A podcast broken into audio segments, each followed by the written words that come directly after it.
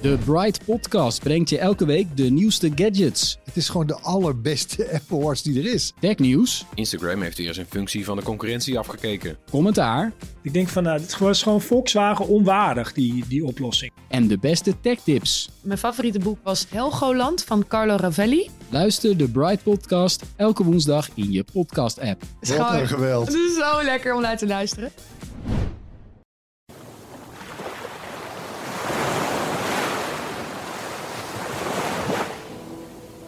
Je hoort de golven stuk slaan op een eenzaam strand.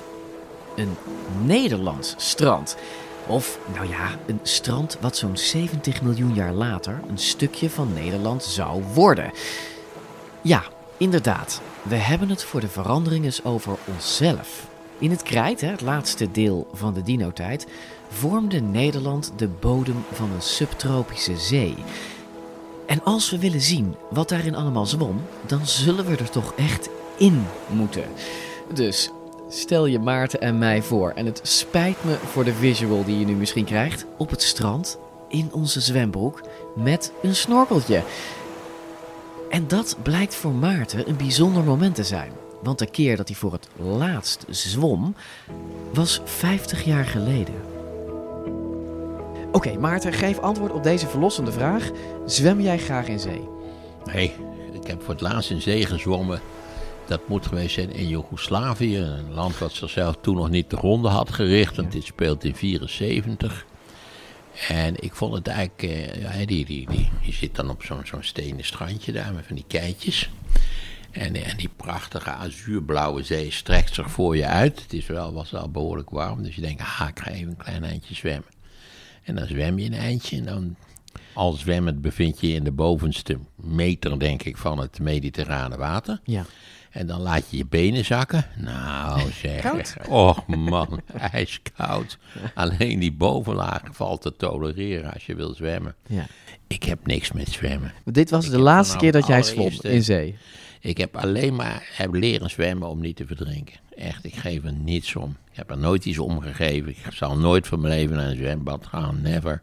Maar je bent wel een vervent bezoeker van Texel, een eiland. En, en dus de stranden. En dus... Ja, maar je weet dat je, als je nou in Tesla één ding helemaal niet moet doen, is het in zee zwemmen. Laat staan als je niet een zeer, zeer, zeer geoefende zwemmer bent en iets afweet van, van die rare kuilen die je daar hebt. Zo'n Ja. mui of, of Ja. die rare stroming, je eb en vloed, die is toch van een, van een vrij forse beweging, ook op Texel. Dus nee, je moet daar bevat niet. eh, Drinken altijd buitenlanders. En zwembaden doe je ook niet aan. Vreselijk, vreselijk. Ja, ik moet zeggen, wij gingen wel als scholieren, gingen wij wel naar het zwembad in Wageningen, wat overigens niet meer bestaat. Mhm. Maar ja, ik, het klinkt afschuwelijk pretentieus, maar we lazen elkaar gedichten voor. Ja, Ja, dat klinkt inderdaad. ehm, ehm, eh, maar eh, eh, wat ik fijn vind aan zwemmen is de gewichtloosheid die je hebt. Dat je zweeft in, die, die, die, in, in, in, de Nee, ruimte. ik ben me zo graag bewust van het, van die, het gewicht wat de 1G-krachten aan mij geven. Dat ik, Oké, ik geef het op. Oh, la- laatste vraag. Snorkelen? ik heb nooit gesnorkeld. Oké, maar dat, ik, dat kan ik nog. Dat, dan heeft zwemmen Ja, een functie, want want dan bekijk je het dan- zeeleven. Dus dat, ja. dat had ik jou nog wel zien doen. Ja. Ik had de indruk dat zeker in die eerste 100 meter eh, eh, daar in de Mediterranee er niet zo bijster veel zeeleven was eigenlijk. Je had er veel puimsteen, hè? dat is heel merkwaardig, dat blijft drijven. We dwalen af, want we gaan het... ehm, in de dino-tijd hadden wij eigenlijk geen dino's in Nederland. Hè. Laten we heel eerlijk zijn, wij waren gewoon zee. Nederland. Maar dat is ook eigenlijk ook heel interessant. Want vandaag gaan we je dus laten zien welke prachtige dieren er in ons eigen land rondzwommen in die warme, ondiepe tropische krijtzee. Het, zal een beetje op jouw mediterrane zee hebben geleken. Moet heerlijk zwemmen zijn geweest. Ja, we hebben een paar highlights vandaag, Maarten. Te beginnen met ammonieten. Ja, dat, daar heb ik al heel lang een aflevering over willen maken. Ja, ik had mijn ammoniet. Ik heb een hele leuke, mooie, beetje bijgeslepen ammoniet. Ik geloof dat die... eh, ik heb een, een of andere deskundige laten zien. Die zei, "Mwah, die schat hem om 300 miljoen jaar ongeveer. Oh. Echt ver voor de dino's nog. Ja, ver voor de dino's. En je weet, ammonieten kwamen voor in, in, eh, in de orde van het ouderwetse dubbeltje. Ja. Eh, of misschien nog maar kleiner. En er waren ook ammonieten zo groot als een, als een personenauto. Ik heb een ammoniet in Parijs gezien, die was, die was precies, het is echt een ja, we hebben ook trouwens in. Amerika nog zo'n reuze Ja. ammoniet gezien. We gaan naar Maastricht, we gaan naar John Jacht, paleontoloog. En die, die, dit hele museum ligt vol met de prachtigste zeedieren. En hij gaat vertellen hoe die werken. Zeeschildpadden, gaan we het ook over hebben, hè, voordat Ook je denkt... Hele kleintjes, reusachtige zeeschildpadden. Nou, die, we zitten hier aan de tafel van twee meter. Ehm, die schildpad past hier met liefde op. En ze waren ook eh, voedsel voor de Mosasaurus, die hier in Nederland ook rondzwom. Ja, en als laatste, Maarten, eh, we gaan er toch ook even heen. Nederlandse Ja, dinosaurus. Ja, we je- hebben ook een Nederlandse ja, dinosaurus. jij kunt het niet laten. Nou ja, dat, dat is wat Maastricht zegt, hè? Nederland, eh, eh, waar, wij, waar, wij een paspoort voor hebben, Ja. van hebben, van hebben, Ja. is een volstrekt tijdelijk verschijnsel. Oké. Ik, ik, ehm, zodra ik het woord. Nederlands uitspreek, dan eh, ga jij terecht hoor. Nee, je hebt gelijk. Maar het punt is vooral, ehm, wij hebben een eigen dino. We willen natuurlijk ook heel graag een eigen dino. Hè? dat, is wat wij willen. Ook Want- nog zo'n wonderlijke wens. Want jij weet nog, wij waren dus in Maastricht. En daar stonden wij toch voor een, een reusachtig skelet van die Nederlandse dino. Je weet hoe, we hebben het al over gehad, hoe toevallig het feit is dat wij, eh, dat Maastricht bij Nederland hoort. Dat is een volstrekte toe. Ja, als je natuurlijk even kijkt naar de bouw van Nederland, dan zie je eigenlijk wel dat dat Limburg er natuurlijk niet natuurlijkerwijze bij hoort. Het bungelt er een beetje bij. Ja, bungelt erbij, ja. Ja, maar eh, desondanks, daar is dus dat, die botjes die zijn daar gevonden. Want ik wilde naartoe, er staat een compleet skelet in Maastricht. Maar dat skelet, dat, is niet, dat hebben ze niet even ergens uit de mergelgroeves van, eh, van, van Limburg gehaald hoor. Ze hebben, daar, ze hebben daar misschien een paar botjes gevonden. En naar aanleiding van een paar minuscule botjes kunnen ze dus met redelijke geloofwaardigheid zo'n compleet skelet bouwen. Nou, daar, daar wil ik even weten hoe dat zit. Hoe doen ze dat dan? En hoe geloofwaardig is dat skelet wat er Er staat? zit natuurlijk wat gok- en giswerk in, dat is zo klaar als een klontje, maar je komt een hele eind. Goed, we gaan, we gaan onderduiken in onze prachtige Maarten. Ja, je moet het is even wennen. Voor het eerst in, in decennia ga jij je in het water begeven. Want we gaan nu onderduiken in de Nederlandse Krijtzee. Veel plezier. Dit is DinoCast. Maarten van Rossum en ik, Gijs Rademaker, nemen je mee naar miljoenen jaren geleden. Want elke week worden er nieuwe dino's opgegraven en de ene ontdekking volgt de andere op. en resten ontdekt van de grootste dinosaurus De dino die ze vonden is veel specialer dan ze dachten. More than 20 different dinosaur tracks. Vergeet alles wat je dacht te weten over dinosauriërs. Het is tijd voor een nieuwe kennismaking met onze oude vrienden. In de podcast voor iedereen die vroeger al van dino's hield en nu nog steeds een beetje. Welkom bij DinoCast. John, kun je ons, ehm, kun je Maarten en mij meenemen? Dus we staan denk ik op het strand. Wa- Allereerst, wat is dat voor een strand? Is het een parelwit strand of zijn het steile rotsen? Wa- wa- Wat moeten wij ons daarbij voorstellen? Dat strand, het zal geen klif geweest zijn. Nee. Het zal echt een, een strandzone zijn geweest met relatief snel de vegetatie. En daar hebben we nog even, voor de zekerheid nog even voor de luisteraar. Ja. We hebben het over, wat zijn 100 miljoen, 250 Eh miljoen? Maastrichtien zit eh, rond eh, tussen de 72 en 66 miljoen. Ah, Dus het nou ja, laatste stukje, Laatste het laatste stukje van het tijd. dinosaurus-tijdperk. Ja. Wij staan op het strand en we kijken uit over de zee. En je hoort die fijne klotsende geluidjes van, van, de, van een beetje, een beetje mini-branding die op het strand valt. En, en, en, en we horen het ruisen van de, van de, van de bomen die, die vlak bij het strand staan. Ja. Wat, zijn dat voor, wat zijn dat voor bomen? Je, je moet je voorstellen dat bijna alles wat we nu hebben aan loofbomen en naaldbomen, dat daar al voorlopers aanwezig waren. Kijk, die, eh, als je kijkt naar pollensporen, dan heb je zeker 80 soorten eh, bloemdragende planten en eh, heesters gehad, eh, struikgewas en, en bomen. Dus eigenlijk leek het heel sterk op wat, wat we nu kennen. Maar is het dan eh, tropischer? Want ik, wij denken nu aan dennenbomen hier of loopbomen. Ja. Maar het was wel tropischer. Het Het, was, was, wel tropischer, omdat we ook eucalyptus hebben bijvoorbeeld. En we hebben de, de monkey puzzle tree. Wat is het in het Nederlands ook weer? De slangenden, hè? Dus daar hebben we dus eh, zaadkegels eh, van gevonden. Of onderdelen van de zaadkegels. Ja, ik begrijp een En beetje ja, die komen niet meer is. voor in, op deze, in deze contraien. Dus dat betekent gewoon dat het warmer was. Dat zijn echt Ja, indicatoren. niet alleen was het dus warmer, maar we zaten ook nog 1500 kilometer Ook dat, zuidelijker. ja, absoluut. Wat natuurlijk ook scheelt. Absoluut. En Helemaal. ehm, ehm, Nou, stel je voor, Maarten en ik staan daar. Konden we daar in onze... We konden daar dus in onze zwembroek staan. Yep. Zo warm was het, hè? Absoluut. Makkelijk. Ehm, Zelfs voor mij was het draaglijk. Nou ja, want jij houdt niet zo van zwemmen in zee, hè, Maarten? Ik ben- laten we samen in zee waden, Ja. tot we ongeveer een meter diep staan. En dan kijken we wat voor beestjes we zien. Ja. Ja, je moet je voorstellen, eigenlijk Middellandse Zee, dat, dat idee. Dus je hebt koraalgroei, je ziet veel slangsterren, zeesterren, zeeegels. Eigenlijk dat materiaal. Zeeegels waren er ook al. Zeeegels ook. In eh hule en fule zeggen de Duitsers, maar echt heel veel soorten. Eh, en krabben natuurlijk, krabben, kreeften, dat soort dingen liep er allemaal rond. Dus eigenlijk, ja, Middellandse Zee nu. Zegels, Maarten, daar heb jij eh, hele nare ervaringen mee. Zeeegels, ja, dat is dat. Maar als je daar niet aan denkt en, en, en je, je huppelt, in mijn geval, het is lang geleden, dat begrijp je. Je huppelt de zee in, de Middellandse Zee in dit geval, want Mhm. daardoor denken we er natuurlijk aan. Mhm. Ja, ik, dit- binnen 2,5 meter ging ik op een zeeegel staan. Dat, dat heb ik Ja. gemerkt, daar heb ik eigenlijk de, al de hele vakantie last van gehad. Dus ik wil ook maar waarschuwen, als u gaat zitten kijken wat dan nou daar zit, zo'n beetje, wees voorzichtig. Ja, Neem prik- eventueel van die verschrikkelijke teenslippers, dan zal het u niet overkomen. Oké, dank je Maarten voor het delen van deze vreselijke ervaring. We zijn voorzichtig. En als we door het heldere water turen, dan zien we tussen de zeeegels heel veel exemplaren van wat grote slakkenhuizen lijken. Maar het zijn geen slakken, het zijn ammonieten. Een van de bekendste fossielen en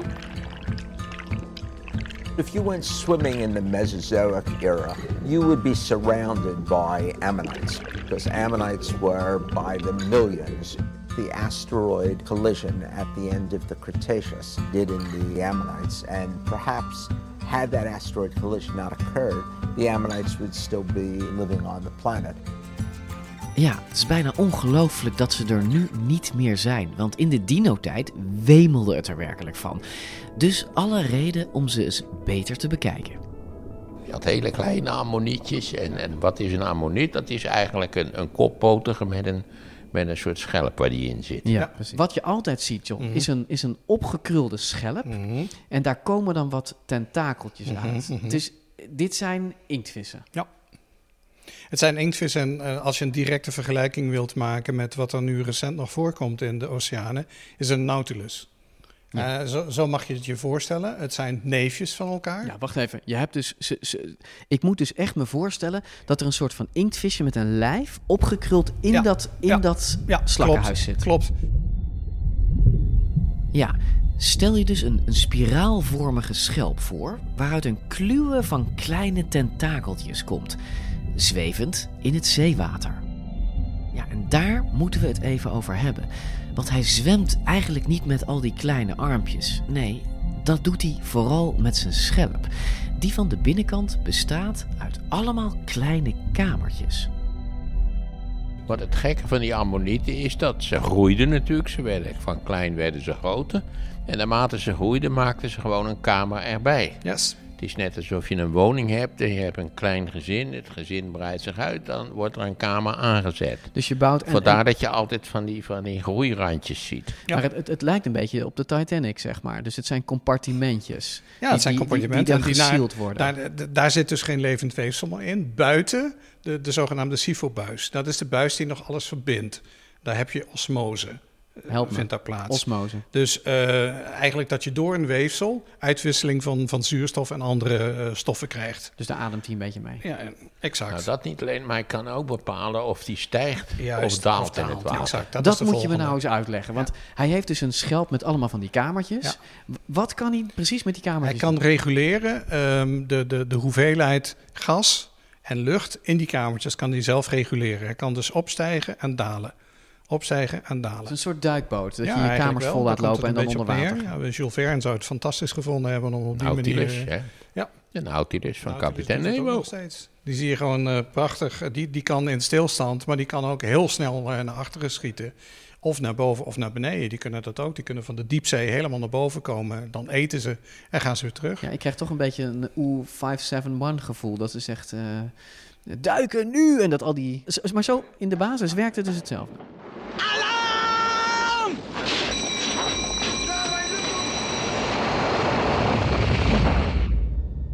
Untertriebselle uitdrukken.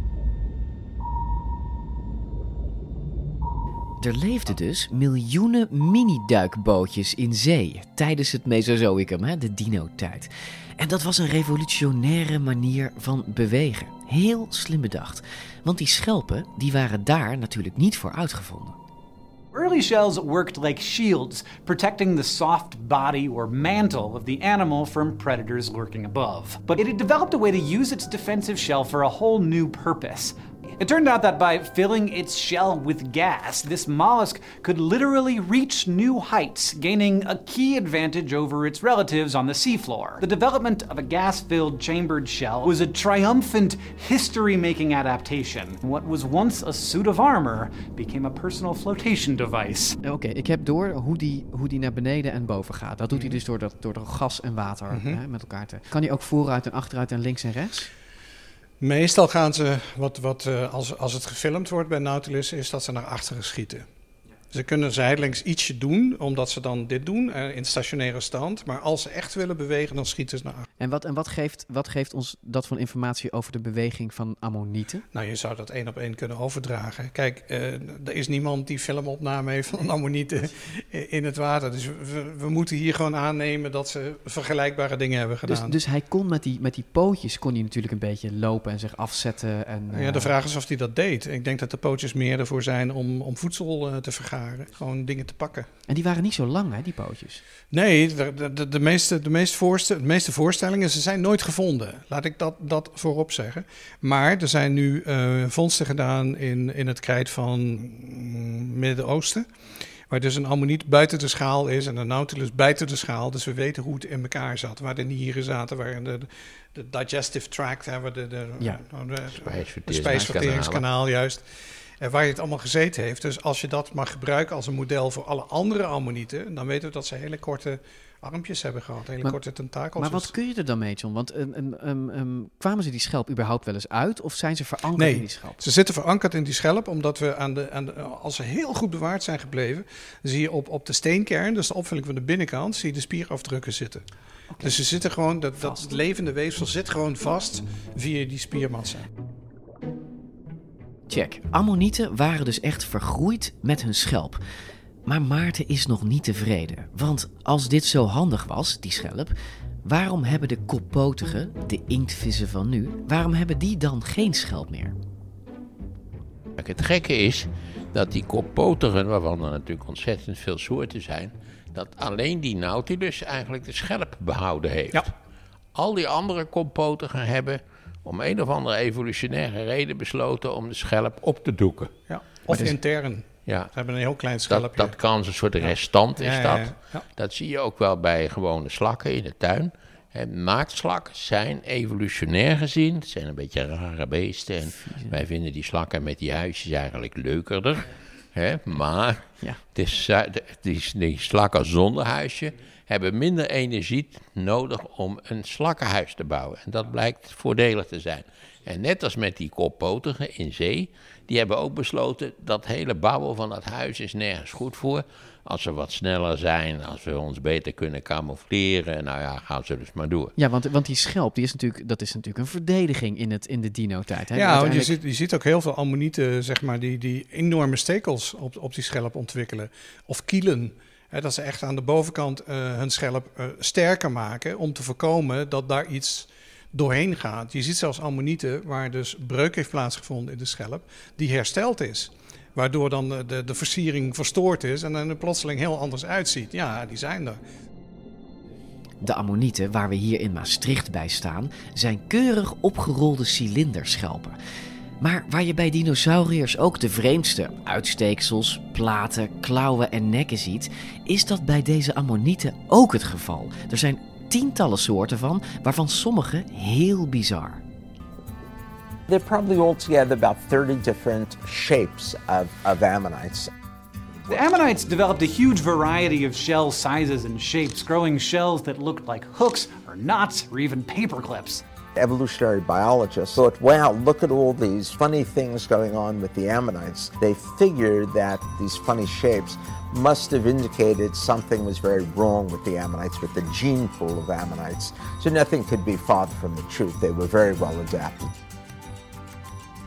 gegeven moment gingen ze ook hele gekke dingen ont ontwikkelen. Kijk, die, normaal, ge uh, normaal gesproken zitten ze in een spiraalgewonde schaal. Maar er zijn er ook die aan het eind van het krijt, en zelfs in de Jura begint dat al, uh, heteromorf worden. Dat betekent gewoon dat ze hele idiote vormen gaan aannemen. Er is zelfs eentje die lijkt op een Gordiaanse knoop. Op een kluwe. Je gooit een touw op een, op een hoopje en that's it. Dus die bouwt zijn kamertjes op een hele rare Ja, manier. hele maffe manier. Die gaat dan om zijn eigen as heen en dan nog een keertje terug. Die heet Nipponites. Is ook in, uh, uiteraard in Japan gevonden. voordeel hebben opgeleverd? Ja, uh, de vraag is inderdaad, misschien gewoon benties hè, op, op de bodem leven. Niet anders, want hoe wil je zo'n ding laten zwemmen? En dan heb je een hele grote paperclip. Een paperclip van anderhalve meter, die Plomoseras. Die is wereldwijd, van Alaska tot Australië, Antarctica tot ver in Rusland, bekend. Hoe krijg je dit voor elkaar als je niet fatsoenlijk kunt zwemmen? Maar het is dus een ammoniet in een Ja. paperclip vorm. Ja, exact. Echt, van anderhalve meter groot. These different shapes are a good example of, of how evolution works. Evolution is open to lots of different pathways, so you have a lot of freedom to explore these. It's kind of inspiring and, and wondrous to see what was permissible and how is it that all of these can work. Ja, er was dus helemaal niks mis met de genen van deze bijzondere ammonieten. Maar zoals deze prof zegt, dat is evolutie. Die probeert de vreemdste vormen en dingen uit, gewoon omdat het kan. En dat is het fascinerende ervan. Nou, waarom zijn de meeste exemplaren dan toch van die ronde cilinders? Ja, dat komt waarschijnlijk omdat zo'n opgerolde vorm duidelijke voordelen heeft. Hij kost minder energie, hè, want je snapt dat de wand waar je tegenaan bouwt al een zijmuur heeft. Die hoef je dus niet meer te bouwen. En ook kan een ronde vorm de druk onder water veel beter weerstaan. En is hij ook nog eens veel stabieler met bewegen dan een langwerpige vorm. Ammonieten hebben trouwens ook hun naam te danken aan die opgerolde vorm. De naam komt dus van de god Ja, Amon, Maarten. Ja, zeker. Want eh, laten de, de luisteraars het even opzoeken voordat ik het beschrijf. Maar die god Amon die had een sterk gekrulde horens aan zijn hoofd. Zo'n beetje als, als een bepaald Als een type ram, van, ja. van, van ja, een ram. Een ram dat heeft verschillende soorten rammen. Vandaar dat ze dus, omdat die dingen overal gevonden werden, had het ook een, een soort semi-religieuze functie. En eh, werd het dus vernoemd naar Amon. Vandaar Ammonieten. Amun was the king of the gods, responsible for fertility and creation. And the ancients believed that he had saved their land from domination by foreign invaders. They trusted in Amun to keep Egypt safe, fertile, and prosperous. Ik, heb, ik heb ook gezien, John, misschien weet jij dat, ehm, eh, dat het ook eh, wel slangenstenen werden genoemd. Ja, met name in Engeland. Aan de kust in, eh, in Yorkshire heb je in Whitby heb je heel veel ammonieten, dactyloceras. Die liggen dus op het strand. En de mensen in de middeleeuwen hadden daar dus absoluut niks mee. En dachten dat dat echt iets was van iemand was boos daarboven. Je had allerlei goden en afgoden. En daar werd dus aan, aan zeker als er nog een deel van de woonkamer aan zat, werd er kunstig een, een, een kopje van een slang van gemaakt. En daar werden dan de stenen van, eh, ja, slangenstenen letterlijk. Het lijkt ook wel, als je er een kopje aan denkt, dan lijkt het ook wel een opgerolde slang, hè? Ja. Versteende opgerolde slang. Ja, het is eigenlijk een beetje. Ze begrepen er dus zo weinig van. dat ze geen flauw idee hadden dat er koppoteren woonden in die, in Nee, die schelp. Geen flauw idee van, absoluut. Ja, mensen in de middeleeuwen hadden geen idee, maar het waren natuurlijk prachtige vormen. En er zijn meerdere culturen waar deze fossielen werden gekoesterd en bewaard. Nou, de kleintjes dan, maar er waren er ook van meters groot. Kun je je voorstellen, Maarten, dat een, een ammoniet van 2,5 meter doorsnee eh, door het water ploegt? Ja, dat je hem tegenkomt. Want we waren nu net bezig om tot één meter diep in, het, in de Ja. zee te waden, weet je wel. Om eens te kijken wat er al zo zat. Maar ik denk dat die hele grote ammonieten, dat die... Maar je hebt wel van die, van die vondsten. En dan zie je dus zo'n stukje zeebodem, zal ik nou maar even zeggen. En, en daar zie je dus echt tientallen van die kleine ammonieten op zitten. Dat, Ja, dat is klopt. een hele kolonie bij elkaar. Dat kun je, misschien hadden we dat wel gezien als we in zee Ik denk het wel, gewaad. als je op de goede plek zit. Dat, dat zijn meestal van die, van die vormen van heel veel inktvissen. Als ze, als ze zich gaan voortplanten, dan leggen ze dus, eh, zeker bij, bij ammonieten, dan leggen ze eitjes en zorgen ze ervoor dat zaadcellen in dat zeewater terechtkomen. En dan sterven de oudere dieren sterven af. Dat heb je dus nu ook nog. Als ze de eilegging gedaan hebben, is het klaar. Dus dan hebben ze een functie vervuld en dan liggen al die beesten liggen gewoon dood op die zeebodem. Gek is dat bij zoogdieren in veel mindere mate het geval natuurlijk. Dat zou leuk zijn, zo meteen. Ja, nee, precies. Als je zodra maar duidelijk is dat je, dat je je voortgeplant hebt, dat je verschrompelt. En, en, Ja, wegwezen. Ja, wegwezen. Dat zou een beetje zonde zijn. Zeker. Maar nu we het toch over de dood hebben. We moeten alleen nog uitleggen waarom de ammonieten verdwenen zijn. Oh ja, eh, de, de, de meest gangbare theorie is... ammonieten hadden een voortplantingsmechanisme... dat leunde op het produceren van heel veel eicellen en zaadcellen. Die werden gewoon losgelaten in zee. Ja, net als vissen ook wel. Eh, eh, exact. ja. En dan ben je, als er een milieuramp aan het eind van het krijt plaatsvindt... ben je gewoon gezien. Want als jij in plankton zit wat vergiftigd raakt... nou, dan heb je dus ook geen kans dat er nog foetussen, embryo's en, eh, eh, ja. Dus er en werden- verdere stadia... En er worden meer oorzaken genoemd. Zure regen bijvoorbeeld. Die zou hun schelpen aangetast kunnen hebben.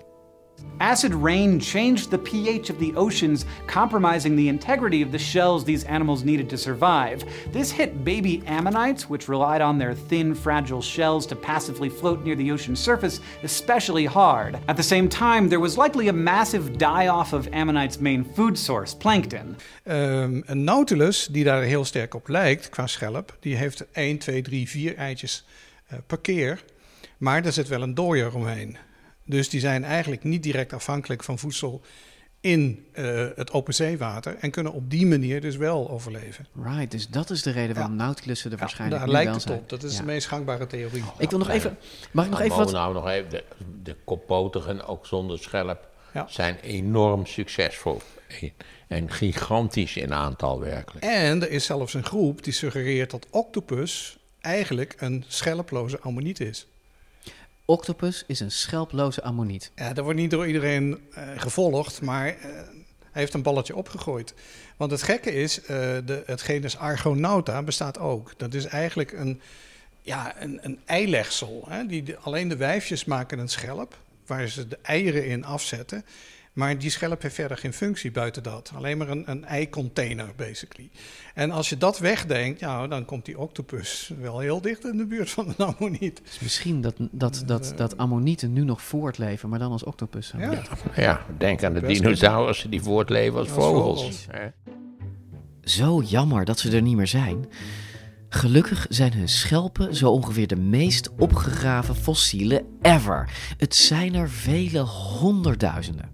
En het leuke van die ammonieten is, begreep ik, dat er zijn er zoveel, op zoveel verschillende plekken, Mhm. dat als je eenmaal weet dat er een ammoniet ligt en Mhm. welke het is, dan kun je ook zo'n beetje de tijd bepalen. Dateren, absoluut. Dat heet toch eh Ja. gidsfossiel? Gidsfossiel, indexfossiel of gidsfossiel, absoluut. Daar zijn we eigenlijk mee begonnen. Kijk, die, die, die, oude, die oude knakkers in, in Duitsland en in Frankrijk, 1840, 18, 1850 zo'n beetje, dat, dat mensen dus de, de lagen gingen indelen op hun fossielinhoud. En die herkenden die ammonieten, die zeiden van, ja, je hebt zo'n grote vormenrijkdom, daar kunnen we iets mee. Ja. Ik kan die laag bepalen en zeggen van dit is ouder of jonger dan. Dan kijk je dus naar die ammonieten en, en die hebben gewoon hun nut als indexfossiel bewezen. En nog steeds. En je vindt ze overal. Yes, succesformule. Ik haal er gewoon een uit mijn broekzak. het, is, het is een... Kijk, en nu heb ik gehoord Ja. dat hij dus ongeveer 300 miljoen jaar oud is. Ja, dat kun je zien aan Ja, de dat structuur. zei jij dus. Ja, ja, ja. Ja, ik wist je- het niet, maar daarom heb ik hem meegenomen. Dat ik wou, ik wou weten hoe oud hij was. Oh, ik kijk nu naar de suturen. Hè. Je ziet allemaal die lijntjes tussen de kamertjes lopen. En aan de hand daarvan kun je zeggen van... oké, dit is een relatief oud exemplaar. eh, want het is een primitieve sutuurlijn. eh, want De lijnen die je op de ammoniet ziet, geven de aanhechting van de kamerwanden in de schaal aan. Ze heten sutuurlijnen. De oudste ammonieten hebben eenvoudige sutuurlijnen. Jongere ammonieten hebben sutuurlijnen die grilliger werden. De vorm van de sutuurlijnen is dus een aanwijzing voor de periode waarin de ammoniet leefde. als de schelp er nog omheen had gezeten, kon je die, dus, die lijntjes dus niet, niet zien. Oh, dit je ziet hem alleen aan de binnenkant. Hè? Dus daarom is het zo mooi dat hij gepolijst is. En dan kan ik zeggen, oké, dit is uh, een oude jongen. Paleozoïcum, 300 miljoen jaar. Het is toch bizar, beet. Maarten, dat je iets op je bureau hebt liggen wat ja, 300 miljoen jaar is. Het is nog bizarder dat ik niet weet hoe ik eraan kom.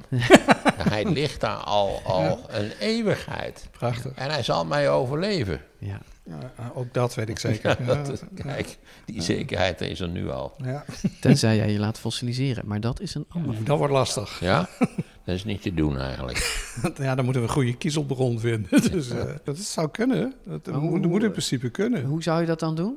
Nou, nou gewoon het gaat onderdompelen. Mij, dus, uh... Het gaat er mij meer om dat ik een fossiel wil worden. Volgens ja. bij veel mensen ben ik al een fossiel. Dus nou heb ik de ambitie om het ook echt te worden.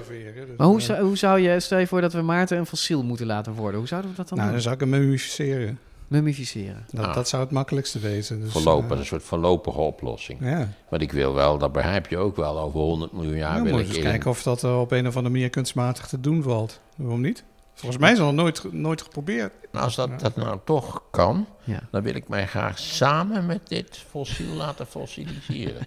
dan, dat mensen later zeggen... Ja, dat ze over 100 miljoen jaar zeggen, nou wat is dit voor eigenaar? Mensen aten ammonieten. Ja. Goed. Ja. Het wordt tijd dat we wat dieper het water ingaan. Maar zelfs in onze verbeelding, zelfs daar, is Maarten niet bereid om echt te gaan zwemmen. Een paar stappen vooruit dan maar. Um, en dan gaan we. Dan wordt het op een gegeven moment natuurlijk dieper. Jij zegt uh, hoeveel, hoeveel meter op zijn diepst? Nou, de, de, wat, wat we bekeken hebben aan de hand van de fossielen, 80 meter. Maar dat was niet, dat was niet overal? Nee. Maar we moeten kijken, waar het zonlicht doordringt, uh, kan, kan bijvoorbeeld zeegas. Tot, tot hoe ver kan het? Uh, kan 50 zon... meter ongeveer. 50 meter. Ja. Dan heb je nog, nog zeegassen. Die, die dingen die kunnen, die hebben zonlicht nodig. Nou, als je een zeegrasveld uh, dat is weer voedselbron voor allerlei andere diertjes. Er zijn uh, dieren die daar een voortplantingscyclus starten. Uh, dus dat zijn mooie plekken. Maar als je dat hebt, dan ga je langzaam naar een diepere gedeelte. En dan moet je gaan letten op schaduwen in de buurt. niet zozeer van, van vissen en van haaien, maar van de wat grotere jongens. De grotere jongens. zitten nu nog voor de grote inslag. Yes, absoluut. En wat hier dus rondzwemt, dat, daar staan wij eigenlijk nu bij. exact. Dat bedoel jij, hè? Maar die grote dreigende schaduwen, ja, die stellen we nog even uit. Want eerst zien we iets verder in het heldere water ook een reusachtig dier dat traag en majestueus boven het zeegras zwemt. Een reusachtige zeeschildpad. Ook die kwamen hier in Nederland voor. Bewijzen de vondsten in Maastricht. Maarten, we staan hier tussen eigenlijk twee gigantische exemplaren van zeeschildpadden die ja. werkelijk letterlijk meters groot zijn. Gigantisch groot. En dan moet ik je zeggen, terwijl jij aan je geluidsapparatuur stond te prutsen, ja. heb ik mij in de, in, in de zeeschildpadden verdiept. En wat je natuurlijk opvalt, is dat ze qua vorm nauwelijks veranderd zijn. Ik begreep ook dat ze echt heel direct geparenteerd zijn aan de zeeschildpadden die we nu nog steeds hebben. Zei dat die lang niet zo groot worden. En wat ik me altijd afvraag, we hebben die discussie ook al gehad bij de dinosaurussen natuurlijk. Wat verklaart toch gigantisme? Nou, we hebben het net over die ammonieten gehad, die variëren van een dubbeltje tot een middenklasse auto. Wat is, de, wat is de reden dat de evolutie er aardigheid in heeft om die dieren, van welke aard dan ook, schildpadden, dinosaurus, het kan van alles wezen, Mosasaurussen. zo gigantisch groot te maken. Hoe zou dat nou toch komen? Ja, dat is een hele goede vraag. Ik denk dat je er niet een eensluitend antwoord op kunt geven. Eh, want als dat zo zou zijn, dus in het, in het geologische verleden, waarom zijn die schildpadjes van nu dan relatief klein? Waarom groeien die ook niet uit tot zulke grote beesten? Nou, eh, in principe, een reptiel blijft gewoon doorgroeien.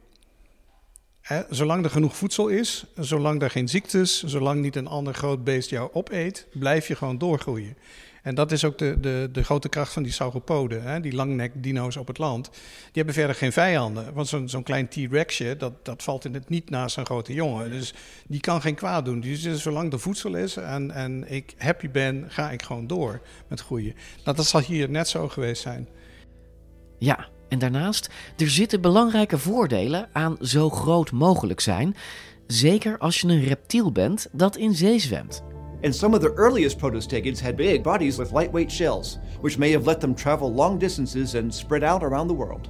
Their large bodies might also have helped them maintain a more stable body temperature than most other reptiles, a phenomenon called gigantothermy. Basically, being big means your body has more volume relative to surface area, so you lose less heat to the environment.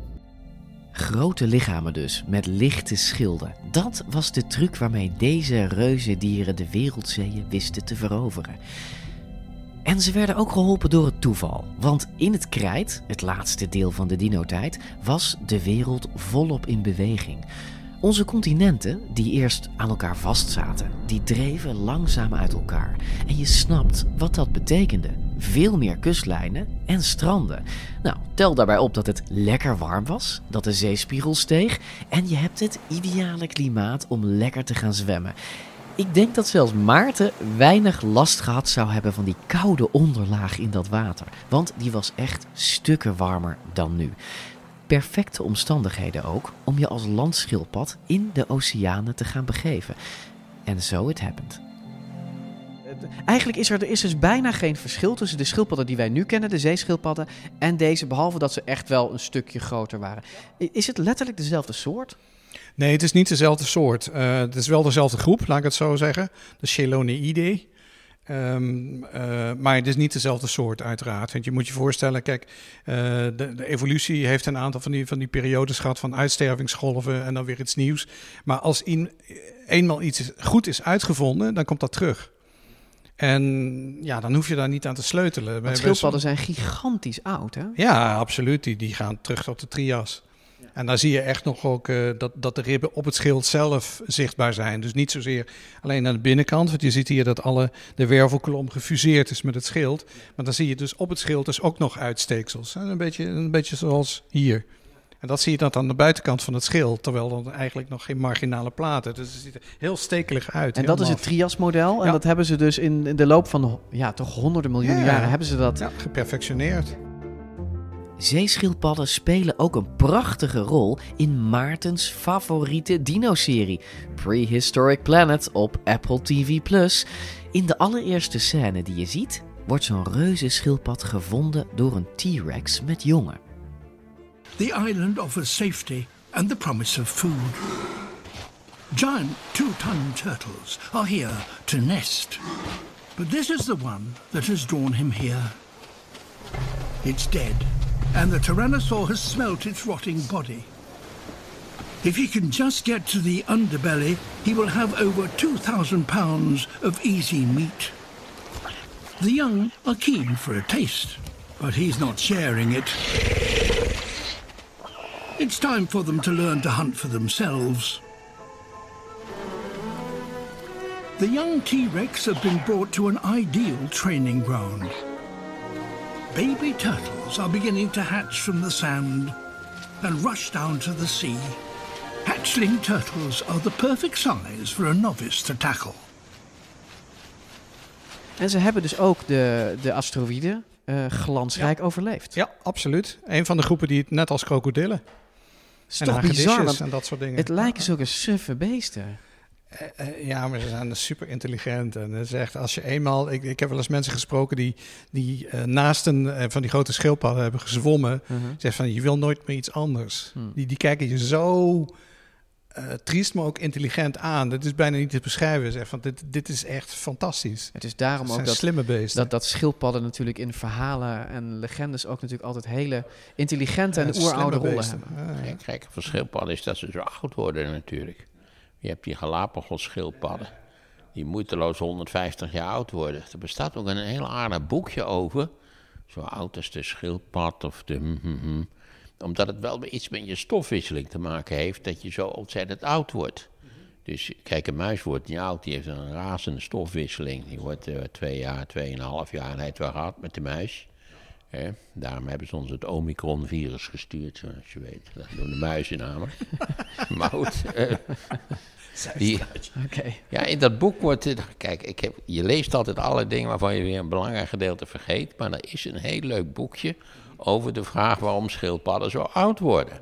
Wat je begrijpt wel een soort ondertoon heeft dat wij ons ook wel misschien wat rustiger kunnen gedragen. Rustiger, exact. Nou ja, allemaal aan kunnen doen met de stofwisseling en geen oliebollen meer eten. Nou Nou, ja, kennen jullie het oneindige verhaal daar, eh, van Michael Ende? Nee, dat ken ik nou dat is een, eh, een, eh, een boek en ook een film over Fantasië. En een van de, de, de- het oudste karakter van Fantasië is de oeroude Morla. En dat is een reusachtige schildpad, zo groot als een, als een Ja, ja, berg, ja. die wijze woorden Ja. eh, uitspreekt. En Ja. ook totaal onverschillig is voor wat er eh, in het heden gebeurt. Want het maakt allemaal toch niets uit. Are you Mola? The ancient one?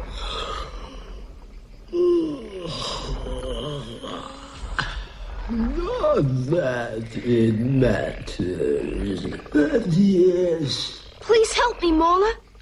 Actually, we don't care. We don't even care.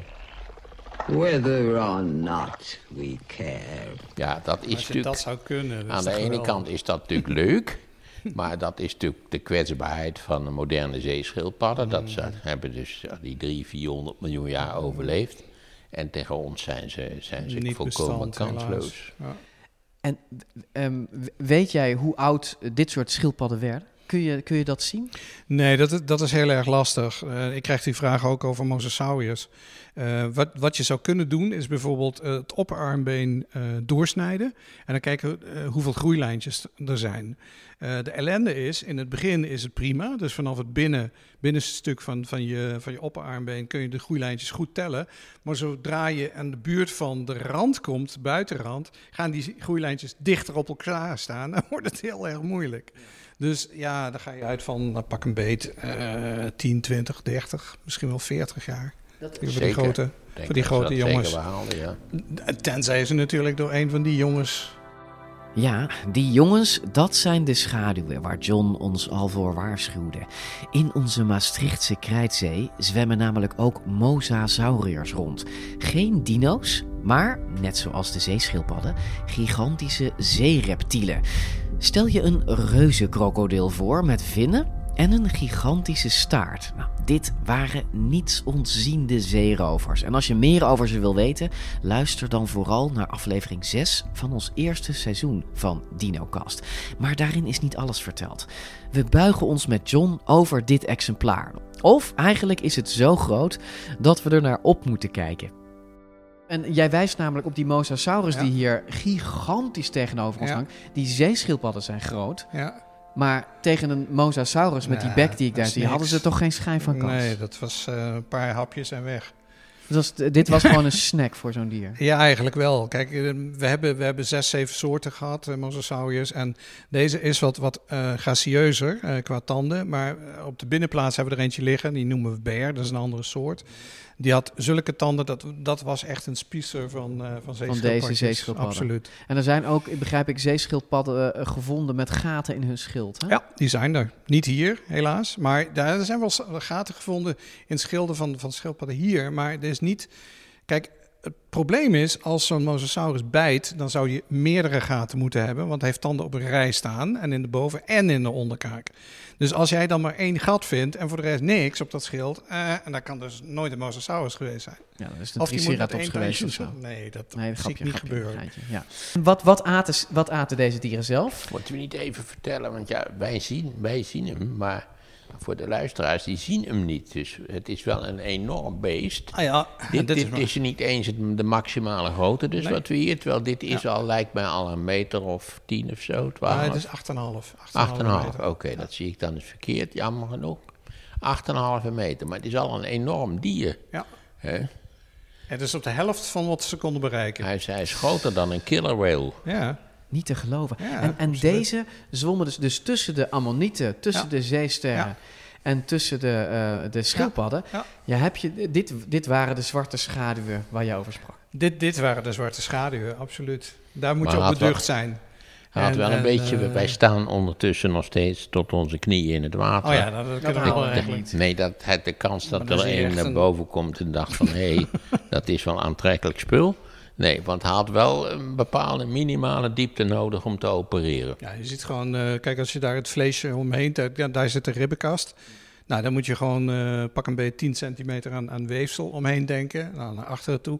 Dan zie je gewoon wat voor diepte dat hij nodig heeft om überhaupt Nou, uit de voeten te kunnen. Hij heeft wel een toch? metertje of 2, 3, 4 nodig. Mm. Dat bedoel ik. Nee, ik denk wel en eh, ik denk dat hij Ja. dat niet lekker vond. Nee. Dat hij dat eh, gewoon niet gedaan heeft. Want dan eenmaal gestrand is het natuurlijk ook heel moeilijk. Zeker omdat je flippers, die zijn er eigenlijk alleen maar om te manoeuvreren. Daar kon hij eigenlijk heel weinig mee. Denk aan die arme potvissen die de verkeerde afslag nemen. Dus niet richting Atlantische Oceaan zwemmen, maar de Noordzee inzwemmen. En dan komen ze terecht op zo'n waddeneiland. En dan begint het bekende potvisprotocol. Hè, want dat is eh, speciaal vastgesteld door de minister. Daar is een protocol voor. Zolang ze ademen, ja, dat is heel zielig. Zo zou dat werken. Dan moeten we ze terugduwen. Ja. Nou, dan moet je, dat is ook een hele kwestie. Moeten ze dan een, geëuthanaseerd worden?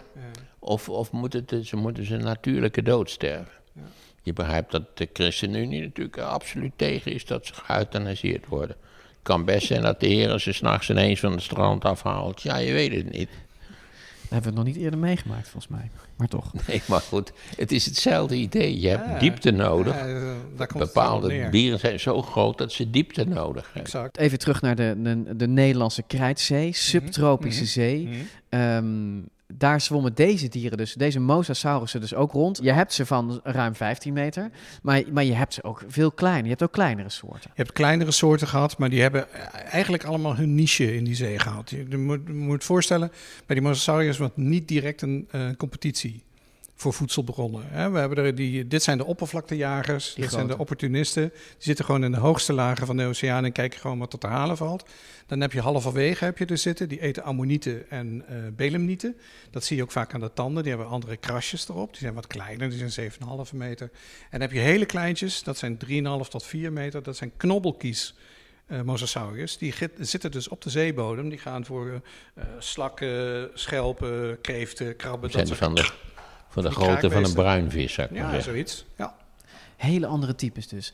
Ehm, wat waar was- zijn, waar zijn die Mosasaurus familie van? Ik bedoel, wat, wat... Eh, eigenlijk van niks. Het zit in de buurt, want er is, er is een tijdje geleden is een vraag gesteld door een mosasaurus specialist. What is a mosasaur? Dus als een specialist dat gaat vragen, dan wordt het natuurlijk wel heel, heel moeizaam. Nou, eh, het zit in de buurt van de varanen en van de slangen. In die hoek moet je het zoeken. Dus het zijn in principe eh hagedissen die aan het leven in zee weer zijn aangepast. Want ze hebben landvoorlopers. Hè, zo werkt de evolutie. Je Dus komt uit het water, het land op en de lucht in. Maar af en toe ga je ook terug. De Komodo vooraan, als die besluit toch maar te gaan zwemmen. Ja, dan zou, dan, dit dan zou die zoiets worden. Ja. Als het maar lang genoeg duurt. Ja, we hebben even de tijd. En daar staan we dan nog steeds, in onze zwembroek in de Krijtzee in Maastricht. Verder dan anderhalve meter zijn we niet gekomen, met dank aan Maartens watervrees. Maar aan de andere kant ben ik daar ook wel tevreden mee. Dit was eigenlijk de, een perfecte zee. Het was subtropisch, het was ondiep, er was genoeg zonlicht, het wemelde van het leven en er waren geen mensen. Nee, dat is toch behalve wij fantastisch. tweeën. Die tot Die onze dat- knieën in het water stonden om te kijken wat er aan de hand was. En, en, en wat John mij net allemaal verteld heeft, ik ga geen stap verder het water in. Kan niet Nee, zelfs zo'n klein mosasaurus. Nee, als een haai kan ook al behoorlijk eh, schade berokkenen. Stop maar. dus- We gaan er weer uit. Ehm, we, we danken jou, John, Mhm. voor dit verhaal. Oké, veilig terug op het strand is het tijd voor het toetje waar ik me al lang op verheug en waar Maarten met grote weerzin naar vooruitblikt, namelijk de Nederlandse dino. Ja, het is waar. Ook al waren we in de dino-tijd een zee, toch zijn er dinobotten gevonden bij Maastricht. We lopen met John naar een groot en compleet skelet en kijken deze vaderlandse dino diep in de oogkassen.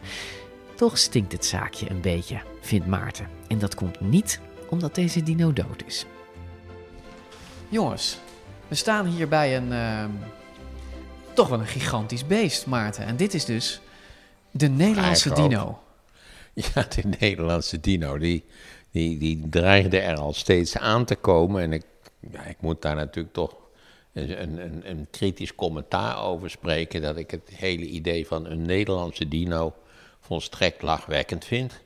Het, het intens primitieve idee dat je ook kunt zeggen dat een, een restant, een fossiel wat gevonden is binnen de Nederlandse grenzen, de Nederlandse dino is, is naar mijn idee ingrijpend lachwekkend. Omdat het, natuurlijk volstrekte onzin is. Je kunt hoogstens zeggen, het is een dino die, die gevonden is in een heel bepaald deel van de, van de planeet, eh, 80 miljoen jaar geleden. Eigenlijk zeg je met zoveel woorden dat ook 80 miljoen jaar geleden toch de contouren van Nederland al, al heel aardig zichtbaar begonnen te, be- te worden. Ja, nou, ik, zie, ik, ik zie John wel met jou meeknikken. Ja. Ja, Ja, ik ben het eigenlijk eh, roerend met je eens, eerlijk gezegd. Want ja, het- het punt- het punt- ik, ik wil het eigenlijk nog een beetje verder duwen. Kijk, we hebben het over die zee gehad, waar we al eh, tot onze knieën in hebben gestaan. Maar dit soort beesten leven natuurlijk op het land. Dit zijn echte landdieren.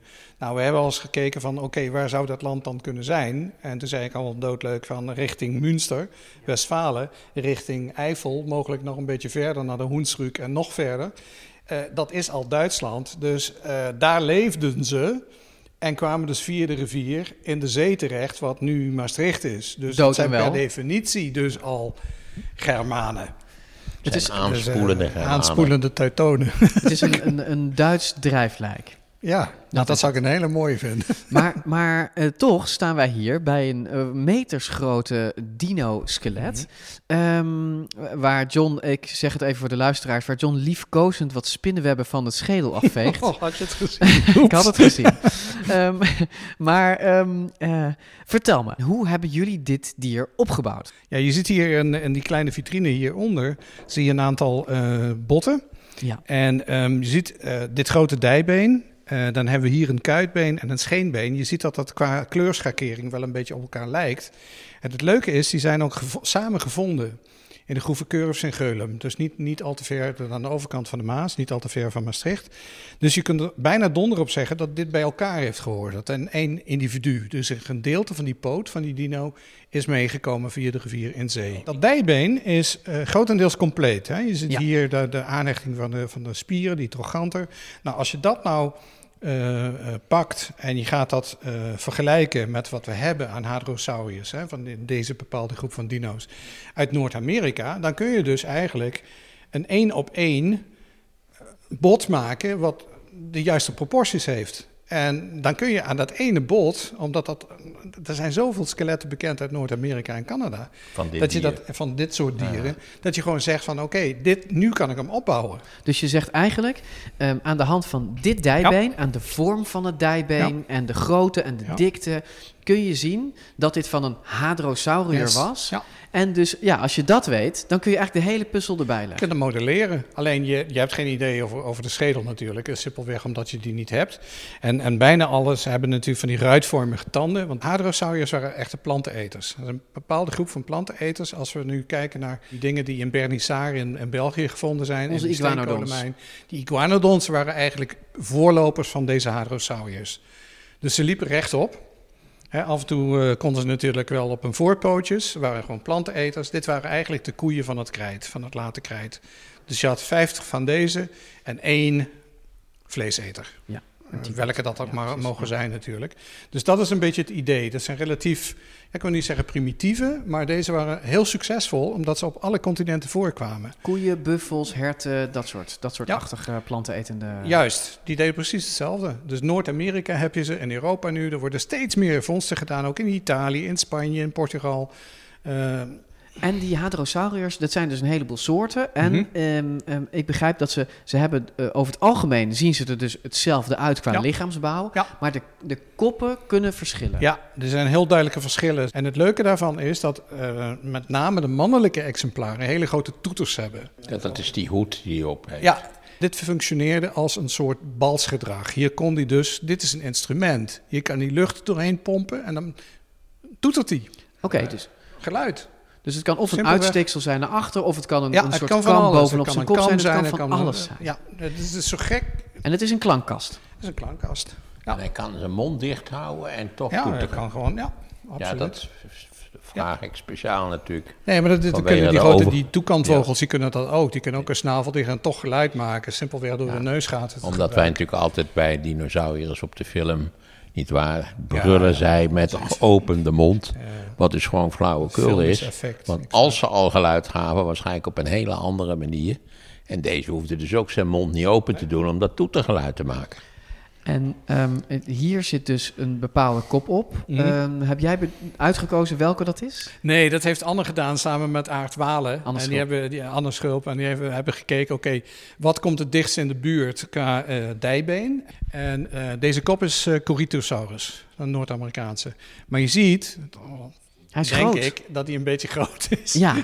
Want het leuke is, als je naar zoogdieren, en bepaalde eh, dino's hebben dat ook, als ze uit het ei komen en als zoogdieren worden geboren, dan hebben ze een relatief grote kop, een Ja. groot hoofd. Hebben wij ook. Als we En gewoon, dat heeft ermee te maken dat het moedergevoel gaat spelen. Dus daarom is het, oh, Ja. en dat gebeurde bij dino's net zo, maar deze is een beetje te groot. Ja, want dit is toch geen kindje? Dus nee, hij heeft echt wel een aandoenlijke, ja, Dus dat, dat is mag eigenlijk- ietsje kleiner. is er gewoon een zijn hoofd is veel te groot. Ja.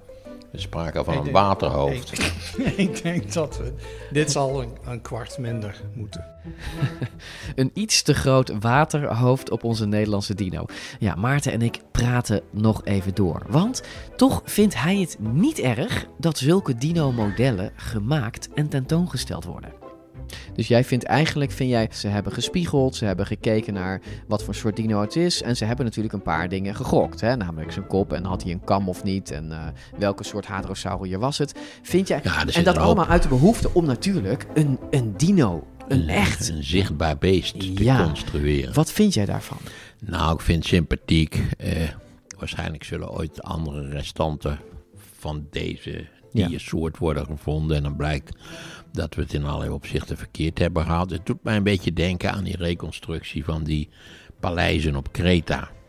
Hè, daar hadden we ook een hele bepaalde voorstelling van. Daar Ja. was meestal niet veel meer van over dan, dan de eerste 50 centimeter die boven de grond eh, uitstaken. Gaat het over het paleis van koning Minos bijvoorbeeld? Ja, maar dus die, die, die, die, ja, ze hebben dat paleis gereconstrueerd en nou ja, denken wij nu geloof ik vrij fundamenteel anders over. Dus de vraag is, wat is, is het erger dat er iets niet klopt aan, het, aan de reconstructie? Of moeten we het gewoon helemaal niet doen, maar dan hebben we ook geen goed beeld. Nee, veel hè? mensen Dus zullen dat, zeggen je moet het helemaal niet doen, het, het is misleidend, maar voor mij mag het wel. Ja. Ik ben ook wel voor replica's. Dus ik zou het wel lollig vinden om bijvoorbeeld eh, een, eh, een replica van het Parthenon te bouwen. Oh ja, precies. En bijvoorbeeld in Nijmegen hebben ze ooit overwogen om de, de, de, de, de Karelsburg opnieuw te bouwen op het Valkhof. Ja, dat, is- zou je bijvoorbeeld ook kunnen doen. Want daar weten we vrij precies van hoe die, die, hoe die eruit zag. Hij was natuurlijk, eh, je, je kent al die schilderijen, je denkt je wat een Ja. burg, terwijl hij vooral hol was van binnen. Ja. Maar goed, dat is vers 2. Mhm. Ehm, ja, ik vind dat, dat je mag wel suggesties wekken. En het, het, ehm, weet je, als dat er over 500 jaar nog staat, zeg maar, dan, dan Ja, vervaagt ook- de grens tussen... Ja, dat legt mijn broer altijd uit. Na 100 jaar, wat het ook is, is het een monument geworden. Precies, ja. Dus dat de is... De Flat in Utrecht is een monument geworden, al minder dan 100 jaar later. Terwijl dat geheel onterecht is, naar mijn idee. Ik wou net zeggen, misschien is dat niet zo'n goed voorbeeld. Ehm Nee, maar alles, als je de tijd monumentaliseert. Ja, dat is het. Dat is het. Dus, dus, en da- daar houden we eigenlijk geen rekening mee eh, bij, bij die afwegingen. We proberen dino's wel tot leven te wekken, hè, zogenaamd. Maar ammonieten, dat wil niemand. eh, dat zijn gewoon geen sexy dieren, blijkbaar of zo. Dat is zo Je jammer. kunt een ammoniet wel, wel door Apple TV Plus tot leven laten werken. maar het is een vrij eentonig beeld, neem ik aan. Wij sluiten eigenlijk met deze aflevering, Maarten, sluiten we eh, seizoen 2 van DinoCast af. We zijn al honderdduizenden keren gedownload en beluisterd. Dus het is weer echt een heel fijn seizoen geworden. Dank daarvoor iedereen. En we hebben eigenlijk nog een toegift van een paar afleveringen. Hè, toch? Want we gaan het eh, nog hebben over onze reis. Ja, wij moeten een reisverslag maken. Precies. Dus wat je gaat horen, de komende podcasts, is eh, afleveringen die horen bij de Videoland-serie die wij eh, gaan maken. Ehm, de bedoeling is, kijk een aflevering op Videoland en luister vervolgens naar ons in de podcast. Dus weersta de verleiding om nu de volgende aflevering aan te klikken. Niet doen. Eerst even de serie kijken, want anders weet je gewoon niet waar we het over hebben. En eh, dat, eh, dat- dan snap je ook niks van de podcast. Ik wens jullie een, eh, een hele fijne middag en ontzettend bedankt voor het luisteren. En op de achtergrond hoor je Maarten alweer heel tevreden, tevreden op de koekjes knagen. Dus wij knagen hier nog even door. Dank jullie wel voor het luisteren. Tot de volgende keer. Als je deze aflevering luistert terwijl die net uit is, onze Dino-serie verschijnt pas rond kerst 2022 bij Videoland. Geef je via onze website dinocast.nl op voor onze nieuwsbrief, dan geven we jou een seintje als die serie er echt staat. Nou, als je dit later luistert, dan kun je hem dus nu al opzoeken. Heel veel plezier en tot snel.